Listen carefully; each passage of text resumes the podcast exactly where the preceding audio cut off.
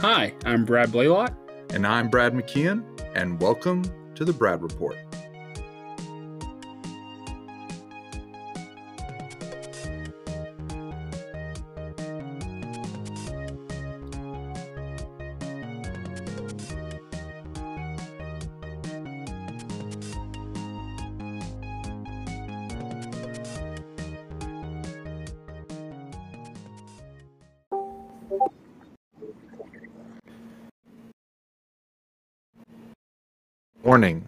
Brad Report contains spoilers. You can find the Brad Report on Apple, Breaker, Pocket Cast, Radio Public, Anchor, and Spotify. Please rate and review us five stars only. Make sure you subscribe. Follow us on Instagram and Twitter at the Brad Report. And it has been a minute since we've put out an episode, but a movie came out that we actually both wanted to see. So we saw that movie and now we're going to talk about it. That's right. That's right. But before we talk about it, we have a very special guest. Very he, special. Uh, he's a good friend of mine. And last time we talked about Batman, we had him on. And so we thought it would be fitting to kind of throw up the bat signal again for Parker Hudson. Hey, Parker. Hey, Brad. Hey, Brad. Hey. Hi. Nice to be here. yeah. You're you're looking pretty cozy, you know. You got your nice bookshelf in the back. Looking nice. I don't read any of them. It's all prop. Okay.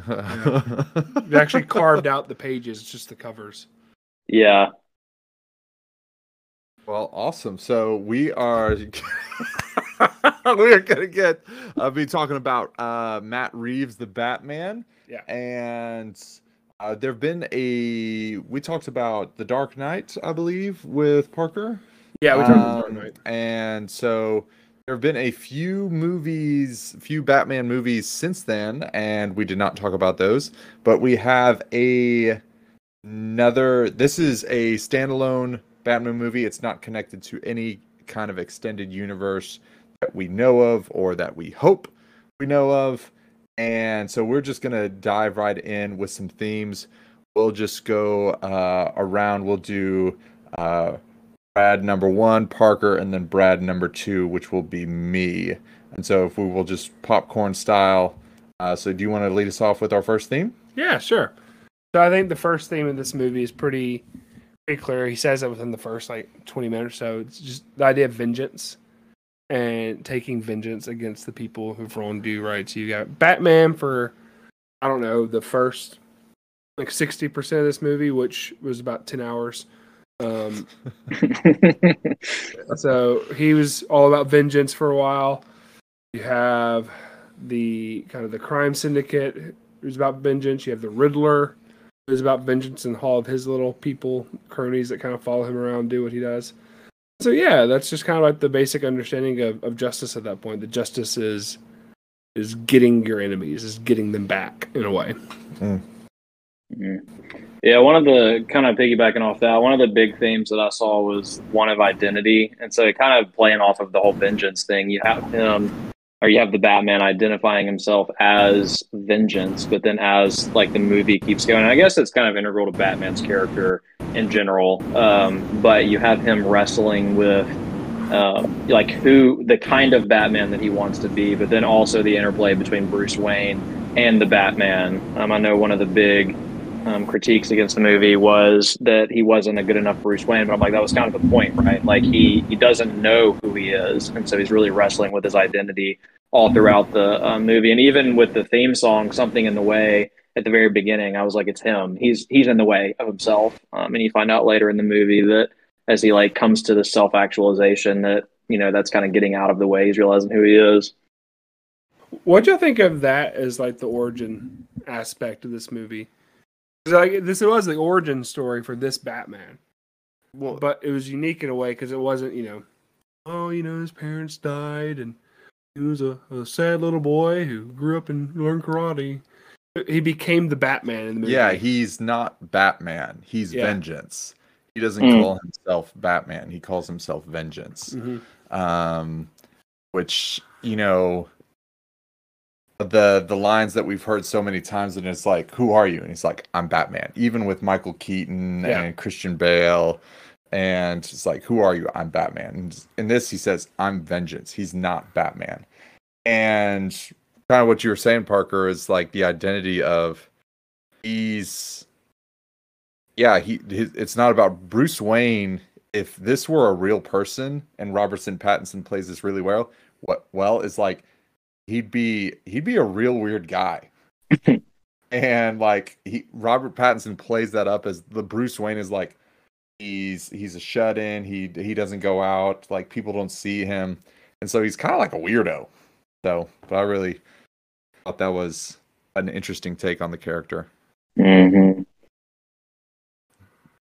So my first theme was of history and legacy, and what we really see in this movie as a whole. What did I steal one of yours? No, that's a good you one. just you just made a face. That's a good. No, it was a good face. It was a good face. I, I never know what to how to take your faces. uh, good. Hopefully.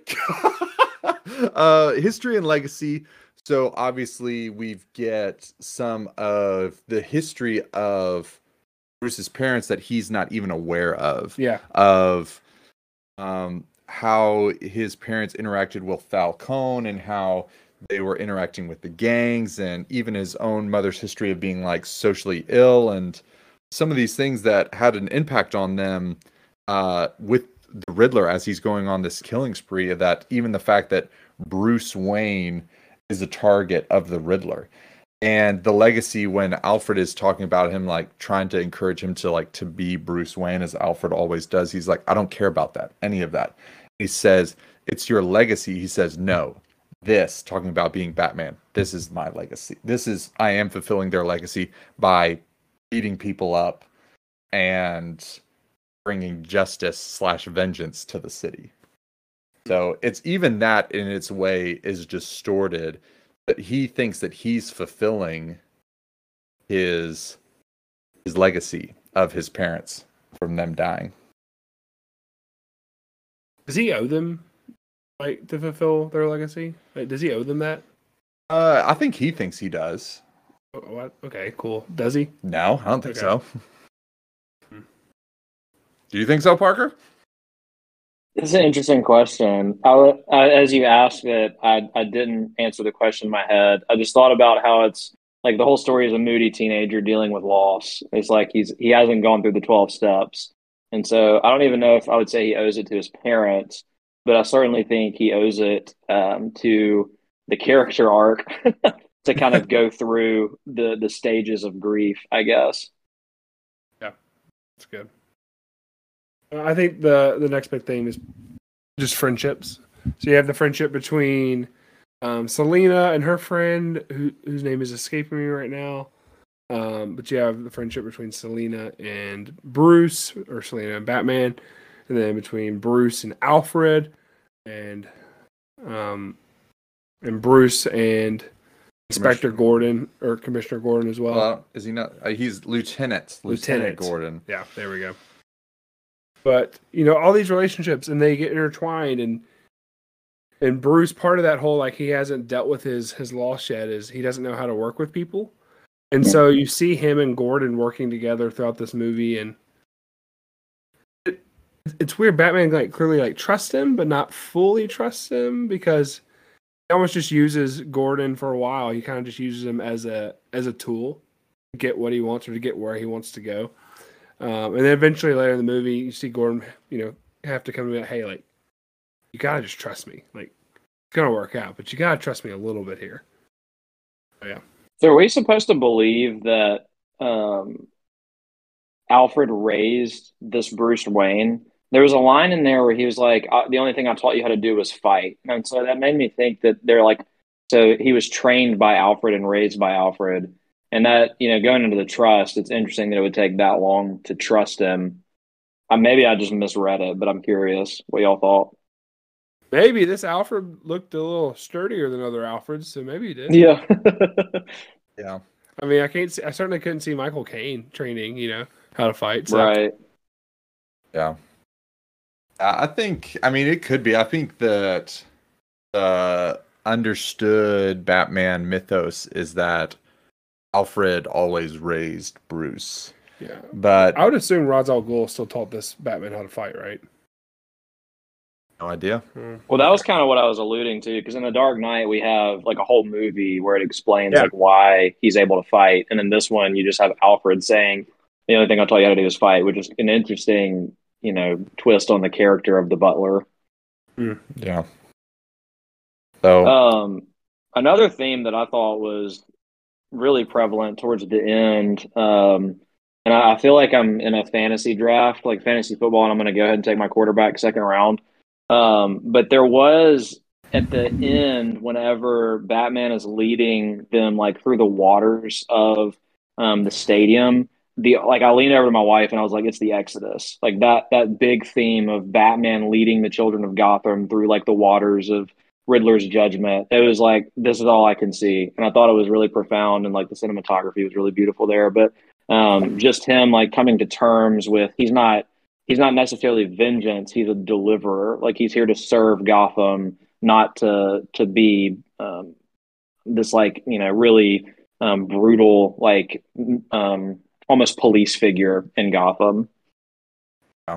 No, I think yeah, that part was really good because it's in that moment where he confronts that last Riddler henchman, "Who are you?" and the henchman says, "I'm vengeance." Which so okay, question about that. One, I guess first the cinematography, you're right, Parker was really great. I, was- I read I was reading today, and the only lighting they used for that shot was the flare. That's Yeah. crazy. Either Pattinson or his stunt double was holding up. Um, so that's pretty cool. But so, did he know Batman says "I am vengeance"? Did is that like a common? Do people know that Batman says that, or did he just say that and it was like a cool coincidence I that he feel, said like, that? I feel like they knew. How? I mean, even Penguin is like when he's calling out to him, he's saying like, "Hey, vengeance!" Like it's his Yeah. name. Yeah, I guess. so I like think his- that's his af- catchphrase? after two years of Yeah, he kind of still tell he tells all the bad up. guys that he beats up that he's Yeah, it's like- vengeance. Just saying that in dark alleys "I'm eventually it caught on. Yeah. I'm gonna go do that around here. I'm just gonna go in random dark alleys and be like, I'm Bob Saget or somebody, and people can be like, "Yo, Bob Saget lives in Jackson. Can't believe it." Yeah, I mean, I don't know. It's just like I guess he gave himself a nickname and it worked. Yeah. But I think to your point, yeah, he at that point where he says that guy says I'm vengeance and he says he's realizing that being the you kind of said the the the brutal person that just beats people up, like that's not good enough. And that's when he immediately turns to start helping the people and like like you said through the exodus Mhm. of going through the waters and like Batman needs to be something else in order for Gotham to change.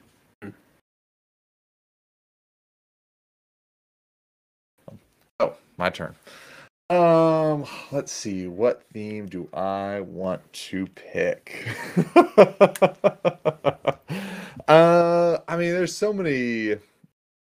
I think the uh, the duality of of Riddler and Batman is really good because I think the thing with most with especially with this iteration of the Riddler is at the end when you get the reveal is that Riddler is so twisted and he said he even like what the guys the Riddler henchman says like I'm vengeance he says Riddler's like you know I did this for you like because we're working together like Mhm. I'm on your team and Batman is kind of like wait no we're not like you're killing That's what I've been people." saying to Brad for years, and he's like, "Why won't you leave me alone?" I'm like, "We're on the same team." I don't I don't know why, but the only thing I can think of when you said that is this stupid YouTube video. I think it's uh, Milk, but he's like, "I did this for you." And I don't know why. I just can't get it out of my head.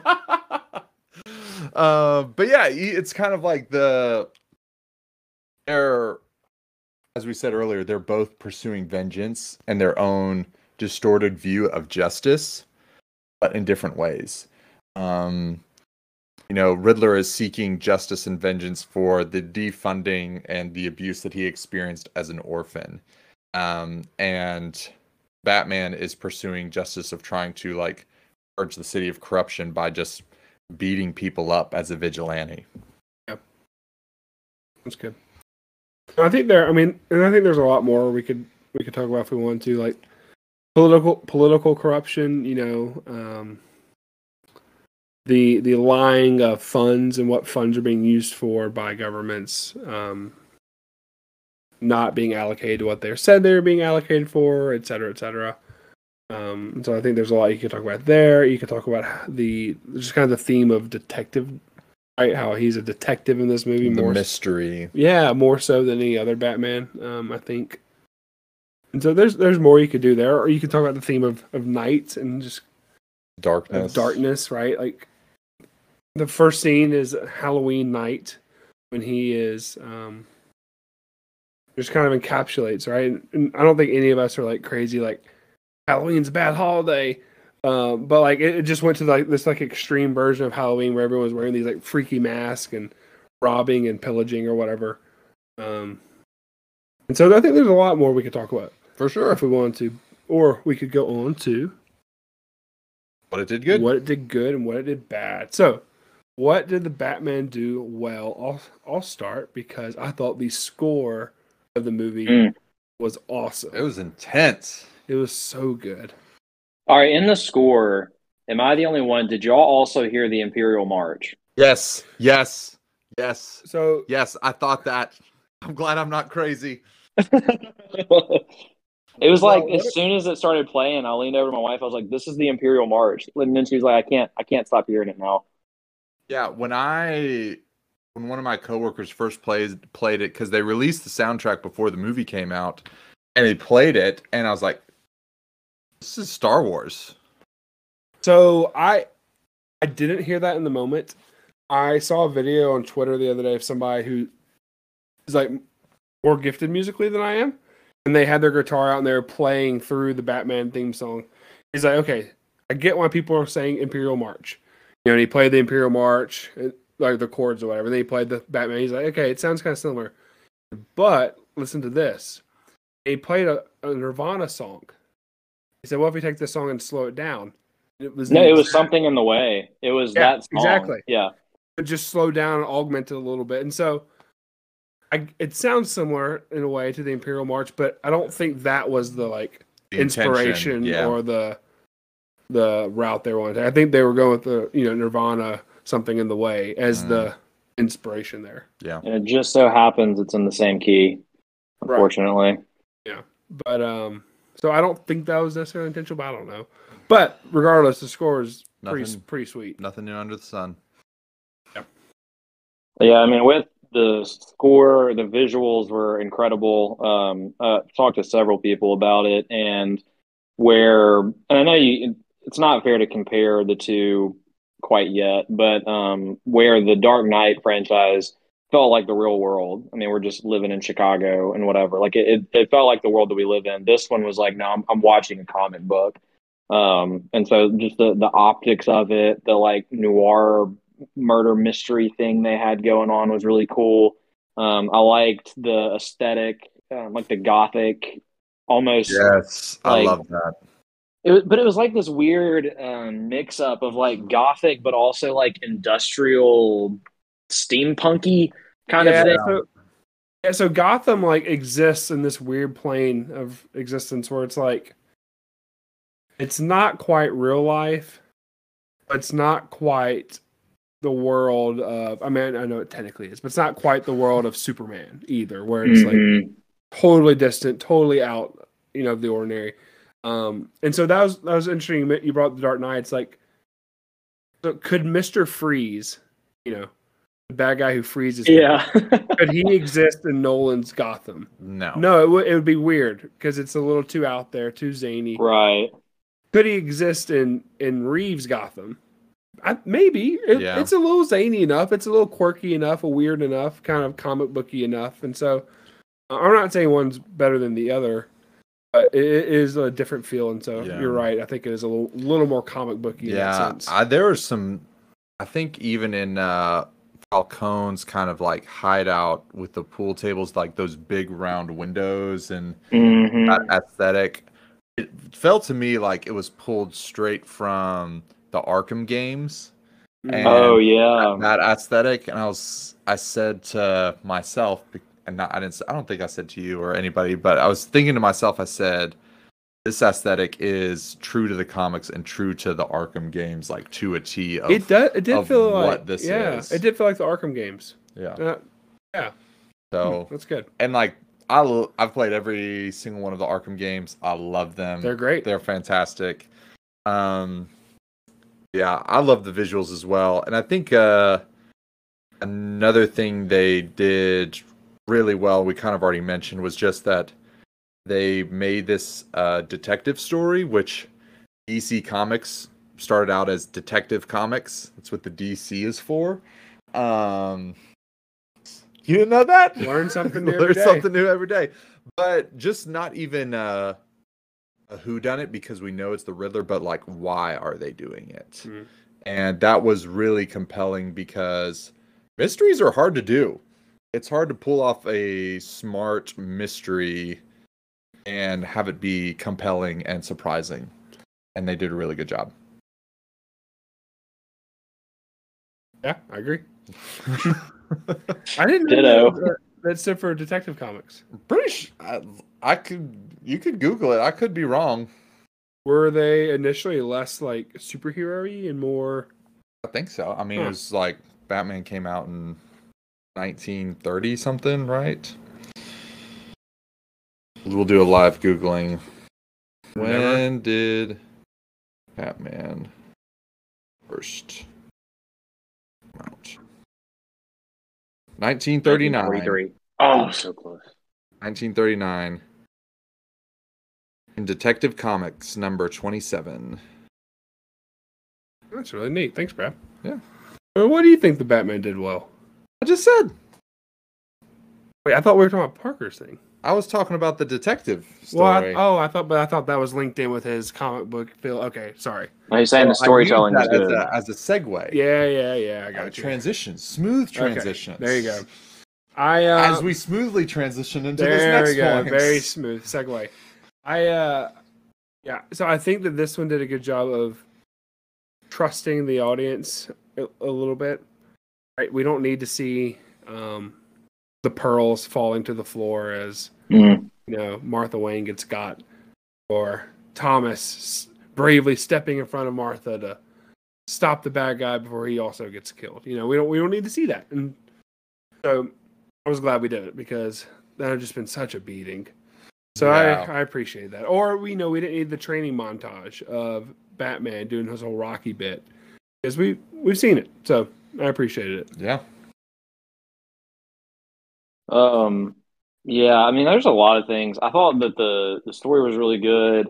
Um, also maybe I'm in the minority here though. I thought that the pacing was good, and that might raise eyebrows. But it it was always long enough. There was always a lull, but then it, it gripped me back like immediately. And the lulls were always like filled with content. It wasn't like nothing was happening. Like if you have on the one hand like um Star Wars: The Rise of Skywalker, where it's just like you know drinking from a fire hose, and on the other end you have like the 1980s Dune, where there's just nothing happening in the in the space. I, the whole entire three and a half hour runtime, I was never bored, which I thought that I would be in a three and a half hour movie. I was always like, it was either the visuals, the score, or the storyline was like keeping me engaged on the screen. Brad Yeah. It, disagrees. yeah. It, oh yeah, but that's it, okay. it felt long, but everything was important. Mm-hmm. Yeah. So, yeah, as, as part of like everything being important, I'll do a leads into mine. But I think even all of the characters, like even the side characters, were absolutely they nailed them. You know, the penguin for the first time, like, wow, the penguin is awesome. Like the guy who plays him, like Colin Farrell's unrecognizable, did an amazing job. He's great. like Jeffrey uh Jim Gordon is like you know love him. Love Selina Kyle. Andy Serkis does a great job as Alfred. Uh Falcone is awesome. Riddler is amazing. Like everybody plays their part perfectly. And so it's a great ensemble because that's how the comics are is, is that you constantly have such a rich um, um, cast of characters in the comics. They all play off one of each other so well, and this movie does a great job with that. I thought that this movie did. So I thought this is a strong point that they went away from too much. It's like it was good, but they could have done it, you know, a few more times. Um, the the horror aspects of this film, Mhm. I thought were so great. Like the very first uh, time we see the Riddler, and he just pops up behind the. Uh, who's the first person that got killed by the It was Riddler? the the Uh, mayor. the mayor. That's right. Mhm. Um, it, you just see him pop up, and he's just there. And then next thing you know, you're, you know, you, the anticipation is building. Your heart starts beating. You know, you're watching him. He, the mayor, doesn't know he's there, and the next thing you know, wow!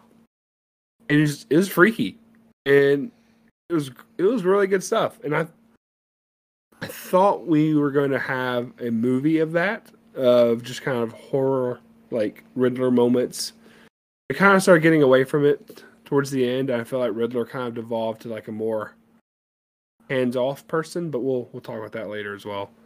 Um, but I thought started really strong with those elements. We love a good horror movie. I do. They're great.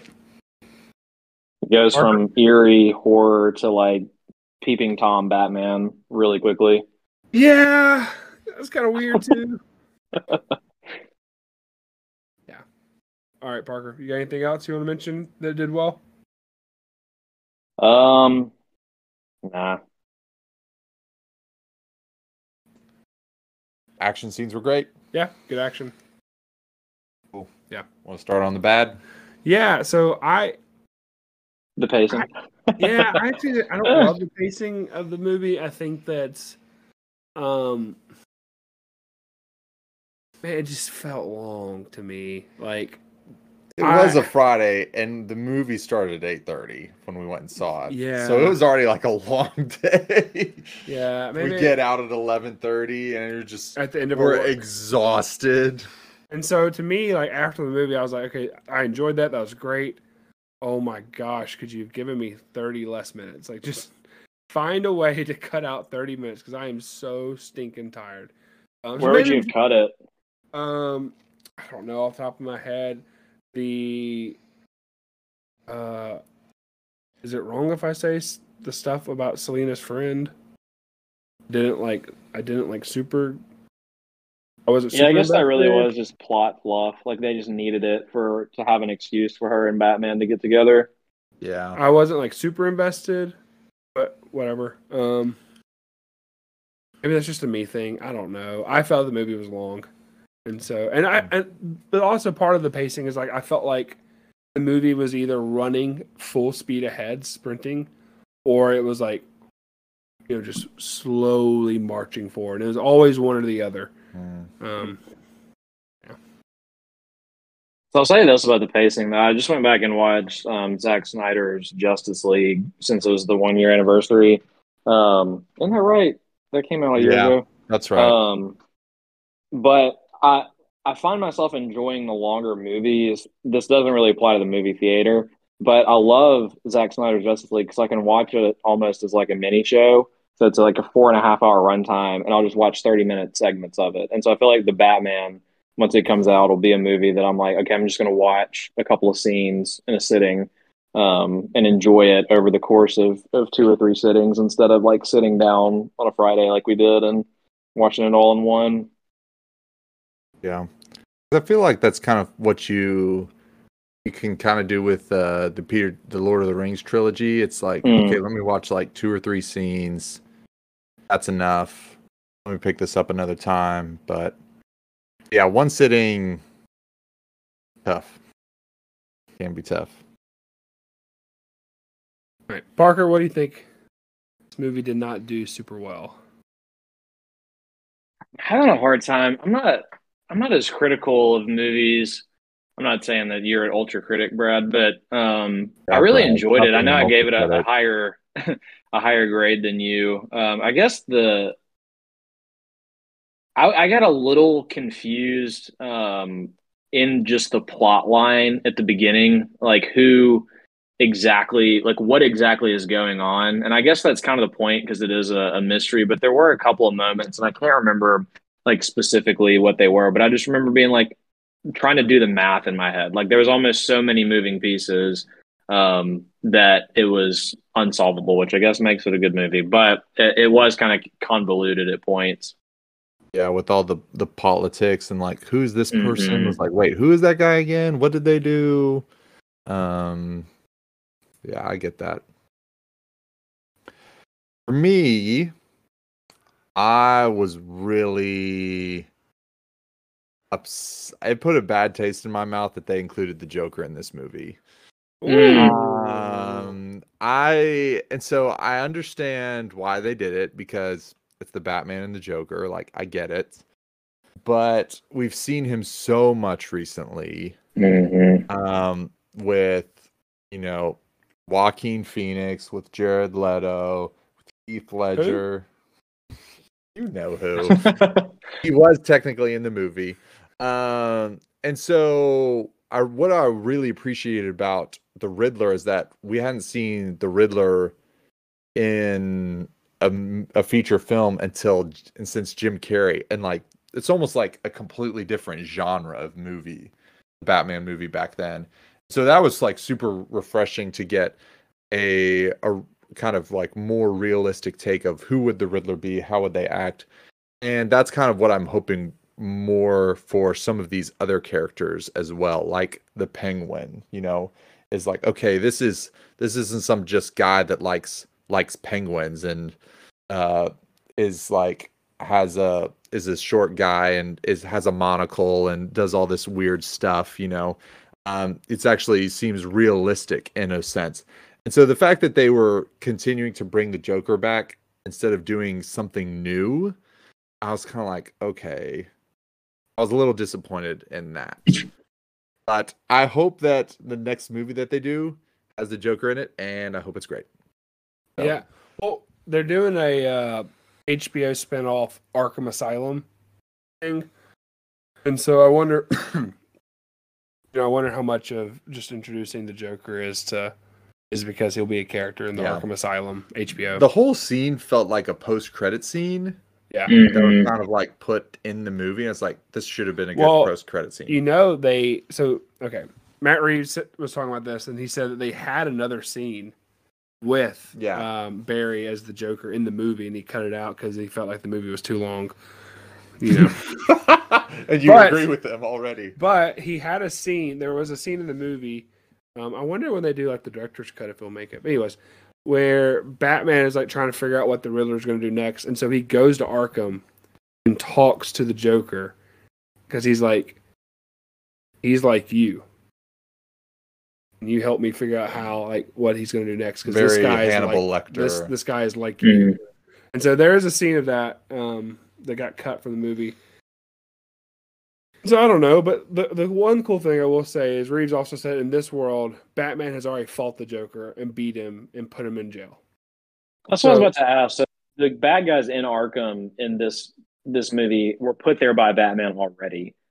Yeah, so Reeves confirmed, you know, he's hit the Joker and Batman have already fought in his first two years. Joker's in Arkham. And so I, I really think it's probably more for the um Arkham Arkham show they're doing or whatever. But we'll see. Well, Right. Um, so another thing I thought this movie did not do super well. I kind of mentioned this already, but they established who the Riddler was, like as a as a bad guy, and then they changed him in the movie. All right. So at the very beginning, all of his kills were very hands on. Um, like he was there in person, and he acted or reacted like he, you know, enjoyed or had some sort of cathartic experience while he was killing his victims, right? Well, then he turns and starts shooting, sniping people from a distance, and then when he tries to kill Bruce, he does it with a a bomb mail, like he mails a bomb to him. It's like, what are we doing here? we That's can't kill Alfred. that's not who he is. Like, but it's like you've already established how he does his stuff, and what and how he how he kills people. And then when he goes to kill Bruce, he just happens to change his whole mo and mails a bomb instead of instead of stalking him and choking. It's like, what are we doing? Like, come on, man. And I get it. Like, you know, y- there's no way to make him like attack Bruce without him figuring. But it's like, what are what are we doing? It just Yeah. it was not a very consistent uh, character in that sense, and I, I thought it really took away from the Riddler. It's like once you establish these guys' MOs, they have to keep them. Do you not think they're like to be a little well? I'm just trying to think. He's a billionaire. Like he probably has some. He probably knows that he has some pretty like uppity security. I don't know. I guess he did He kill the went mayor. after the just trying to- mayor, yeah. and police chief of the most violent, corrupt city in the country. I I, I feel like he's no respecter of persons here. Yeah, but he's smart. Yeah, Not that smart. It didn't work. not smart enough to figure out that Bruce Wayne is Batman. Yeah, that was. I thought for sure he knew, I did too. It was. and I was like, that would be. I was like, this is getting really interesting. Then I was like, oh, he doesn't really know. Yeah. That's kind of a bummer. Yeah. Yeah, that, that one was. If I could critique, I guess that one did disappoint me when he didn't actually know. I was like, this would have actually added some suspense and like un, like a conflict that needs to be resolved very quickly. And when he was just like, actually, I just love you. I just want to. I just want to hang out with you all the time and hold hands. That just I don't know. It felt like a weird twist. yeah, there was all this build up and then no payoff Mhm. there. All right. Um, I think I'm done with critiques unless you y'all have anything else you want to add. I'm, Other than yeah, I'm Batman, good. other than Batman shooting a guy with a gun It did look like he shot a guy with a gun. after explicitly saying he doesn't. not do gonna guns. lie, it looked like Batman shot a guy with a gun. I don't do guns unless the criminal owns it. Yeah, maybe that was just bad editing.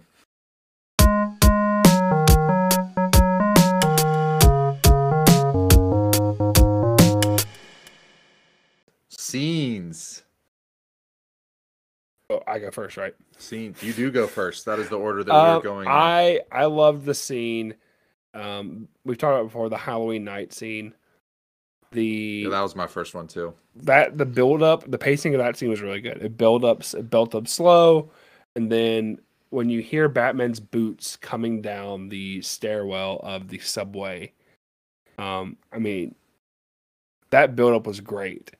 And then the you know the payoff of the guy running after him and, and just pounding the guy was great. Um, all the kind of like fake outs of criminals like being scared to look at the shadows because vengeance might be there. It was really good stuff. And so I thought that scene was really well done and a great introduction to the character. Yeah, it feels like the low hanging fruit, but my by far my favorite scene was the car chase. Um, whenever good they're, one.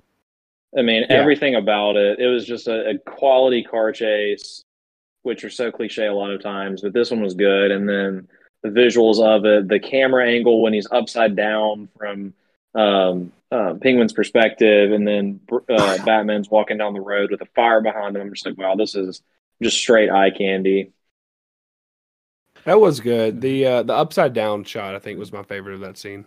The I loved when he was revving the Batmobile engine for the Mm. first time. It's like and it seemed it's like that sounds like a monster I is thought coming to get him. I thought Reeves Batmobile was really really cool. I enjoyed it's the way It's just they- like a they did it. Mustang that's really nice. It looks just like Bruce Wayne's. Um, what does he drive? A Porsche or something? It looked Oh, like yeah. a Yeah. like a recreated like grungy version of that car. Yeah. The uh I loved since y'all took my first two. uh, I love the first scene where he's investigating the death of the mayor. Mm. He's just walking around and slowly looking at everything, not saying much, and just taking his time and just like with this. And then you find out it's like, why is he looking at stuff like so long? It's like, oh, he's got this contact lens in where he can like go back and look at everything. But that scene was just so cool. Just this intimidating dark presence that's not saying much of anything. Um, yeah, it was it was super super fun. Those contact lenses were pretty sweet. Yeah, that's Yeah. pretty sick gadget. Yeah. I speaking of gadgets, the next scene, Batman leaving the Gotham City Police. So he's Mm. in the he's in the jail, whatever, and they all want to arrest him. Um, and Gordon convinces all them to, hey, let me talk to him, let me talk to him. And Gordon, you know, tells him, hey, here's how you're gonna get out. You're gonna punch me, you're gonna run, And so eventually, you know, he does it. But then the best part of the scene, he gets out, he gets out of the window, and he like, I don't remember if he pulls his, he does he pull his cape up and then Yeah, Initiates he uses the, a wingsuit. yeah, he, he uses the wingsuit, but he flies into a bridge. Yeah, that was insane. I was like, "Oh, he's dead. He's dead. He- Movie's over. he He's dead." flew into a bridge. That was so great. Oh man. So that scene was. I wouldn't say this is a funny movie, but there were a couple times that made me laugh pretty hard, and that was one of them. So I thought that was uh, that was pretty great. Yeah. Um, I guess this is feeding, but two scenes that I really liked standing next to each other were Bruce or Batman going into the Iceberg Lounge and then Bruce going into the Iceberg Lounge. Like those two things juxtaposed to each other. Um, did I get your third one, Brad?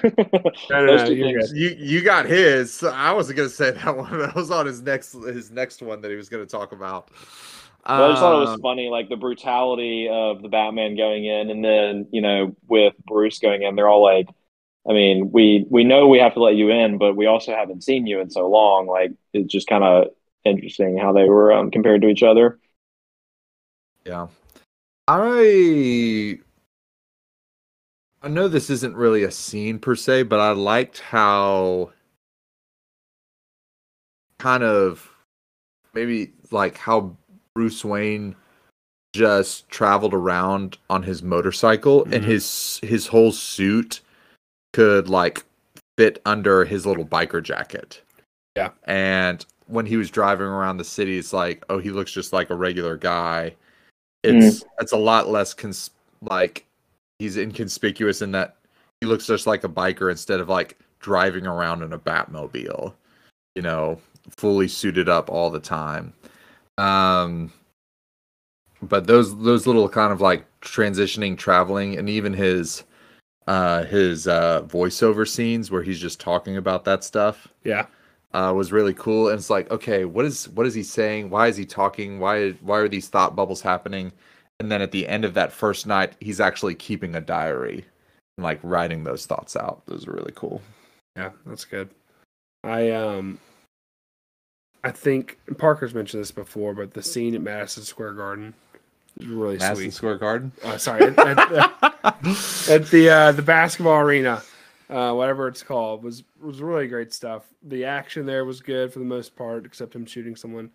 Um, the Riddler's master plan of being this like weird, like kind of 4chan leader who like convinced all these other like you know shut-ins to come out and, and shoot people was kind of insane. yeah. And when when you see all these people in their Riddler mask, you know, It felt too real. it did, didn't it? It, it felt like okay, I could see a bunch of people on the internet coming together and agreeing to do something crazy and then going and doing it. I don't know if it's ever happened in the month of January before. Um, but you know, I it, it was wait once once they start coming onto the jumbotron, you're like, oh shoot. And then it has, you know, him finally deciding he has to sacrifice himself, you know, um and he jumps down the water and that's great. Um when he has to stab himself with venom to wake himself up. Um, what we believe is Venom. confirmed. Is that confirmed? No, no, it's just fun. Okay. Um but that scene just had a lot of great stuff. Yeah, the other one is is a very minor scene, but another one of the scenes that I liked was whenever um, he gave the contacts to Selina and then sent her into the Iceberg Lounge, um, ta- like basically telling her how to talk to all of the corrupt um, um, officials and them all being, um, you know, intoxicated or whatever, and then him telling her how to interact with them. But then just the scene, like the the um, frame where she's looking into the mirror talking to Bruce. Mm. Again, my favorite part of the movie was the visuals, like just the like how that um, interacted with the the um, screen um, as I was watching that was just really interesting. Yeah, that's good.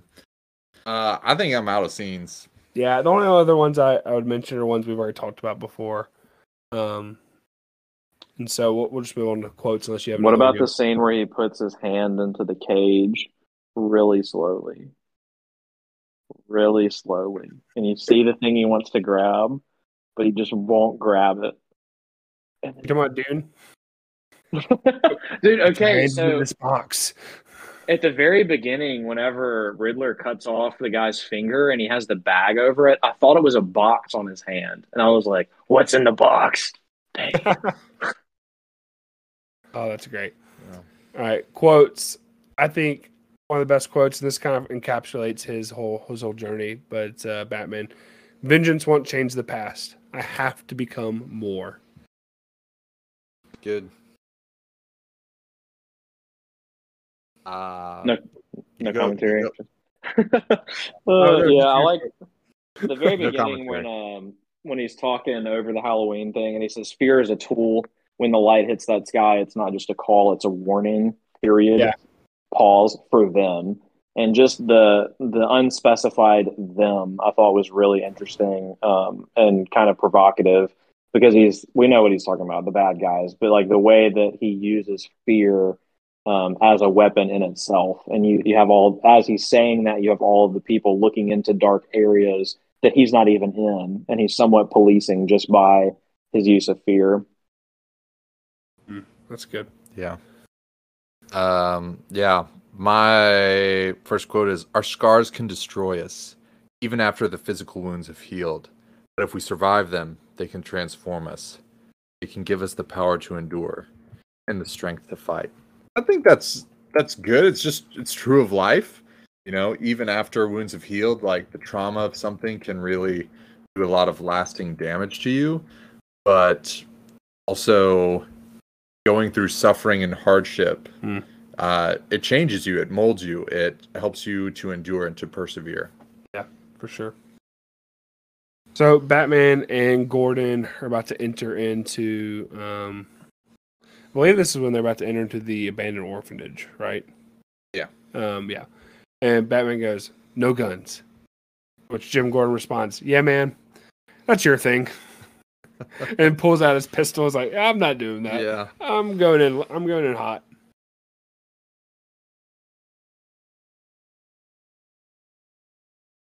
Sorry, I'm looking through my list. You're. Um, which one do I want to pick?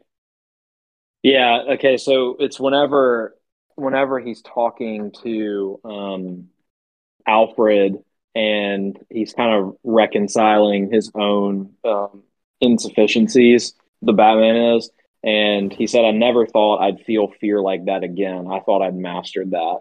And so, going, you know, back to what we're talking about with um, identity and all of that, like the Batman or Bruce thought that he had gotten past feeling like a helpless little kid, but really, you know, those fears had just like um, veiled themselves behind this character, um, this persona, literally the mask that he was he was wearing. And whenever he got pinned against the wall, he was like, you know, they're actually still mastering me. I'm not mastering them. That's good. Let's see. What can I find real quick? Uh the Riddler's uh, it was just it's really chilling the Riddler's dialogue with Batman. It says and when the Riddler says you're part of this too and he says how am I a part of this?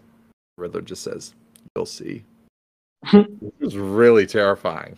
That's- yeah, and I think like a better like I don't know, just going along with that, he uh once the Riddler like shoots Falcone, you know, he goes into this diner and they're like, Police, you're arrested and he just responds, I just ordered a slice of pumpkin pie. Yeah. And you feel for the guy, right? You know, you want him to get that pie. yeah. oh. Um, and then when the Riddler is talking to, um, I'm pretty sure it's when he's talking to Batman. He says, "If you are justice, please don't lie." And just the twistedness of that, like you could say that, you know, someone, one of the people at the expense of the corruption of the city could say that, and it could be like a, a just thing to say. Um, you know, we want this place to be better, but the Riddler is saying in this very ironic, like double entendre. I thought it was really well written. Yeah, there were a couple of things that were pretty well written like that. I think um, when the Riddler talks about how the mask, putting on the mask, let him be himself with no shame. Mm. Um, it kind of, you know, I don't know. You think about shame as like a social credit in a way, right? There, there's good, there's bad shame, right? You don't want to be shamed for some things, but there's also such thing as good shame, and the Riddler should have felt a lot of shame, and so I think that there there are some questions of like ethics and internet ethics and um, interacting, you know, I don't know, with accounts and stuff. And so I just, I don't know, just that was interesting. Mask, let me be who I really am. It's like, well, maybe you know, no shame. Maybe, maybe you should have felt a little Feel a shameful. little, little bit ashamed of what you did. A little. Um, I, I only have one more quote eh, for me, and it's just, just look at you, world's greatest detectives from the Penguin. You know, the Batman and Gordon have him tied up, have been bound, and they think they figured out the code.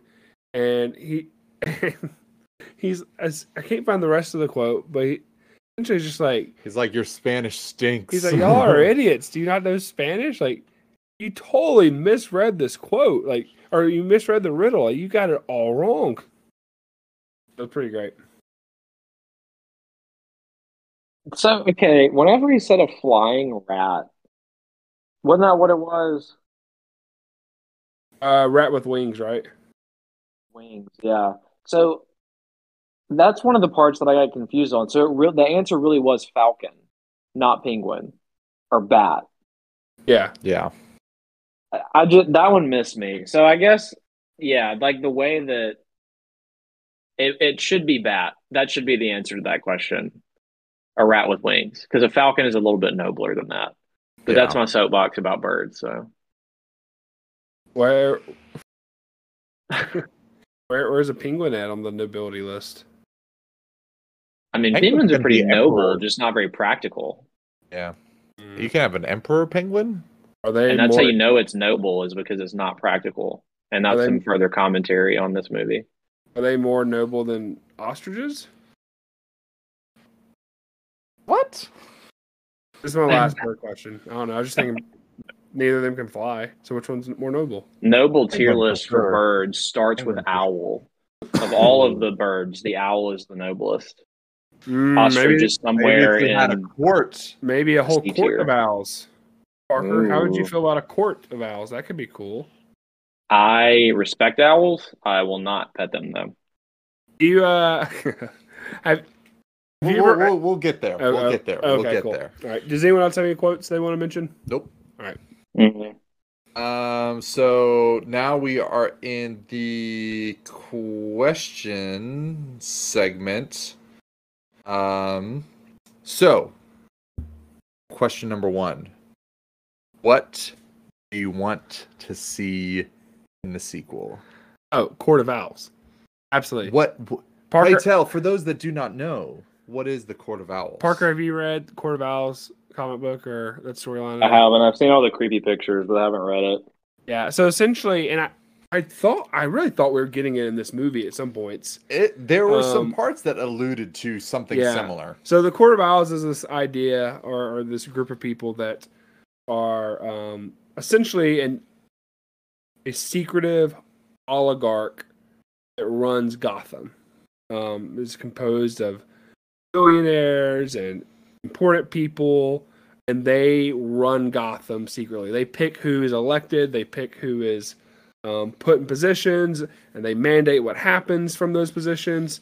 They run everything.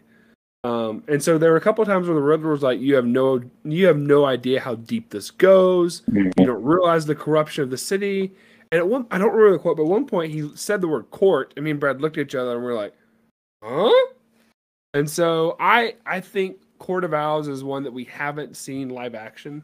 Yeah. that could be really cool. Would be really Um, well done. Now, I will say, Court of Owls is a really big storyline because you're taking down literally all of Gotham at that point. I mean, it is the corrupt of the corrupt. And so I That could think movie three. that's what I was about to say. I think that could be a a, a trilogy capper as opposed to um, second installment. second installment. So maybe second installment we get a new villain that we that we haven't seen on screen or something, or a new take on a villain. So maybe Mister Freeze or uh, Calendar Man. I feel like Hush would be Calendar really. Man. I feel like Hush would be really good Yeah, because Hush could be cool. uh, the Riddler ties into that story as well. Have you have you watched the animated Hush? It's terrible. I thought it was okay. They changed the story. Well, it was, it was okay. Whatever. Um. Yeah, Parker. What do you want to see next? Yeah, I was just thinking. I'm not as familiar with like I love the Batman movies. I'm not as familiar with like the wider DC, like all the B and C tier um, bad guys for Batman. But I do. I really liked the way that they took the Riddler, who, like you said, with the Jim Carrey, is all like very over the top, comical. Um, like it's not serious at all. And even in the Arkham uh, video games, like he's just a side quest. He's just these Yeah. little puzzles along the way. So I liked how they did him well. And so I think if they could take um, a, like a, a, a B or C list character and make them more compelling, I would feel like I I don't want to see another Bane. Joker, okay, they put him in there, so I feel like they have to deal with him now. Um, but someone that's not like right at the top of the Batman bad guys, and then kind of give them new life. Yeah, I Yeah. think Do Man Bat. Let's do Man Bat. Oh gosh. No, I think Scarecrow would be a good one Yeah. I, because they. could, could we do Cillian Murphy again? He was so good. yeah, I He mean, was like so good. he in the in Arkham Knight, he had a really prominent role. He was like the mastermind in Arkham Knight video game. And even in some of the new comics, they've like Red or Scarecrow's had like a really prominent position um in those. But like we did just see him and like he was in all of the Christopher Nolan trilogy, so maybe want to steer clear of him. Yeah. Well, maybe not. I don't know what they think. Um. Yeah. No. I, I think that I think uh kind of B or C villain like you mentioned would be a great like sequel, and then maybe we can get some something big for trilogy capper. Yeah. Yeah, I think uh if they were to do the I mean, I don't know what their plan is with the Arkham uh Mister Freeze. No. Mister No, no, Freeze. no, no, no. The Arkham Asylum show, but I think uh Dr. Hugo Strange Oh yeah. who runs Arkham and he figures out who that Bruce Wayne is Batman. He's like one of the only people to do it. I feel like that would be a good Yeah, that could be if good. that could tie in Arkham Asylum show and in with the the Batman sequel Yeah, because we've we've never seen him Oh, that's true. We haven't seen him. Yeah, you're right. So that would be my idea. Um, I don't know if I had any other questions besides that. Um, do you have any questions? I was just gonna say, like, where, where do y'all rank this movie oh, that's a good in question. terms of Batman movies? Is this your favorite Batman movie? No, but it's Oh, second yeah. or. It's uh I'd say it could be number th- because of the recency bias. Like I could like there's a cooling off period, but right now it's number 3. number three. What's number two? Uh Batman Begins. Okay. Dark Knight is number 1. Okay. So you know it's I like it more than the Michael Keaton movies. Better than I do like the Keaton ones. Yeah, though. the Keaton ones are good, but I just someone was asking me about that. And I was like, it's probably been 15 years since I've seen them. yeah. Um, better than Val Kilmer, George Clooney. Um, you know, Yeah. uh, like Ben Affleck didn't have a solo Batman movie, so it's better than those. Um, so yeah, I put it at number three. I mean, The Dark Knight, Dark Knight Rises, like as much as I hate to say it, like they kind of fumbled on the one yard line with that movie. I feel like. Well, yeah, the whole like making it Bane a pawn at the end. of Yeah, it's just like, come on. yeah, I agree. And then like Talia al Ghul is just like the lamest death scene ever, and it's just like, Yeah, I I think Pattinson's a good Batman. Um, a good Wayne. You know, he's not as good as the goat, Kevin Conroy. Um, vo- that's different. voice actor for Batman the Animated. Well, that's Best different. Batman of course he's ever the best. Of course he's the best Batman. He is. Which one is is he the is he the voice in all of them, or is he the voice Yeah, in just a the voice couple of all of them? Because that's what I was about to say. Is I think I put this one. This one is like what I'm going back between is not live action. So it, it goes Dark Knight Yeah. with Heath Ledger, And then this one and the Killing Joke kind of go back and forth in my brain. I really liked the Killing Joke. So Yeah, the Killing Joke is also. If we're including animated stuff, this uh, I mean, this is probably like five or six Yeah. or something. I haven't even thought about doing anime because there is a Court of Owls animated. Um, that is a storyline. One of the animated movies. I can't remember which one. Is it? No, it's not Hush. No, it's not Hush. Um, anyways, whatever. So, so, yeah, no, the Killing Joke is great, and um, Kevin Conroy is a beast. yeah, he's awesome. All right, grades, final reflections. I, I think this is a solid B plus movie. It's really good, really enjoyable. It's not, I don't think personally, the best comic book movie ever created. Like I've seen a lot of people saying, but that's okay. You know, not every movie can be the greatest movie ever because that's by definition wrong. There can only So- be one. But all that to say, really good movie, really enjoyable. Excited for them to put it on HBO so I can rewatch it. Is it on there yet? No. I think it's coming soon, right? yeah, it should be within the next month or so. I'd Okay, say. yeah. So I'm excited for that. And yeah, Parker. I give it an A minus on a 12 point grading scale.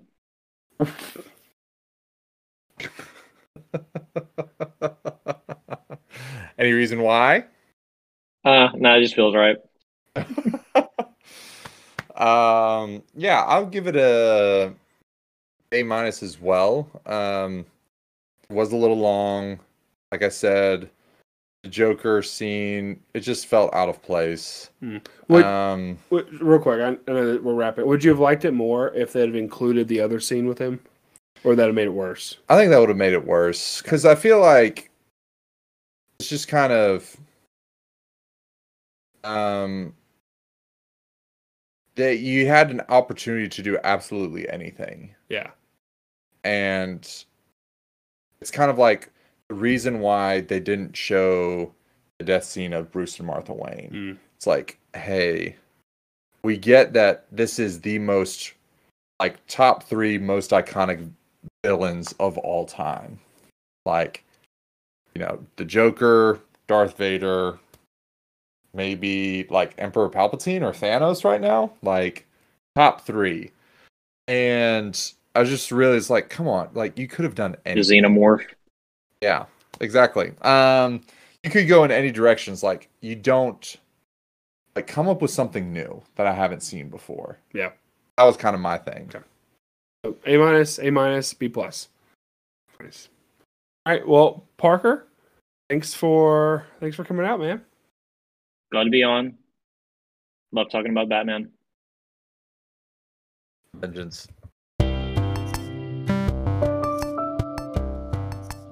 All right, everybody, that's going to do it for another episode of the Brad Report. We hope that you dug what you heard. We hope that you will like, subscribe, give us a five star rating, follow us on social media, and until next time, love you 3000.